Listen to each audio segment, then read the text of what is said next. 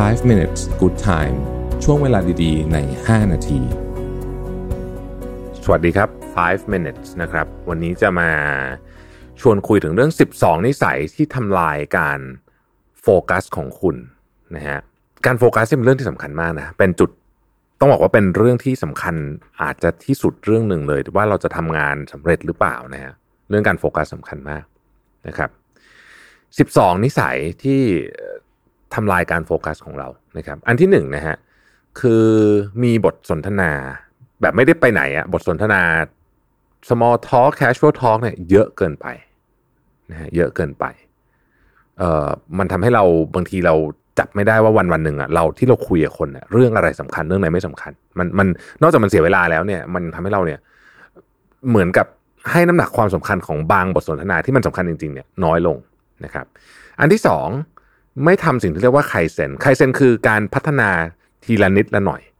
นะฮะพัฒนาทีละนิดละหน่อยออไม่ต้องเยอะมากแต่ว่าทำอย่างต่อเนื่องนั่นคือไคเซนนะอันที่สามนะครับมีเป้าหมายเยอะจนเกินไป มีเรื่องอยากทำเยอะจนเกินไป จนคุณทำของอะไรไม่เสร็จสักอย่างหนึ่งนะครับ ข้อที่สี่ไม่ทำตามสิ่งเรียกว่า first thing first first thing first ก็คืออะไรสำคัญเนี่ยต้องมาทำก่อน นะฮะอันนี้คือคำความหมายของ first thing first นะฮะเอ่อเอายกตัวอย่างนะครับ อันอันนี้อาจจะเห็นภาพมากที่สุดนะฮะเวลาขึ้นรถรถเนี่ยนะฮะเวลาขึ้นรถเนี่ยสิ่งที่สำคัญที่สุดเลยเนี่ยนะฮะสำหรับผมนะหลายคนอาจจะอาจจะมีความสำคัญไม่เหมือนกัน คือการให้ make sure ว่าทุกคนคาดเข็มขัดนิรภัย แล้วก็มองดูรอบๆ ว่าเราสามารถที่จะออกรถได้โดยที่ไม่ไปชนคนหรือชนอะไรเข้านะฮะอันนี้คือความหมายของ first thing first นะครับ ข้อที่ 5 เริ่มต้นวันด้วยการถ่ายมือถือ นะครับและจบวันด้วยการถ่ายมือถืออีกเช่นกันนะครับ ข้อที่6นะฮะปล่อยให้จิตใจของเราเนี่ยมันเหมือนกับล่องลอยตลอดเวลาคือฟุ้งคือฟุ้งซ่านอะนะฮะฟุ้งซ่านเกินไปนะครับ ข้อที่ 7 ไม่เข้าใจหลักการของพาเรโต80 20 20 80นะว่าของ 20%ที่เราทำเนี่ยจะส่งผล 80%ของผลลัพธ์นะครับข้อต่อไปนะฮะ ไม่มีความสามารถที่จะทำในสิ่งที่ถูกต้องในเวลาที่ถูกต้อง คือไม่รู้จักเวลาเวลานั่นเอง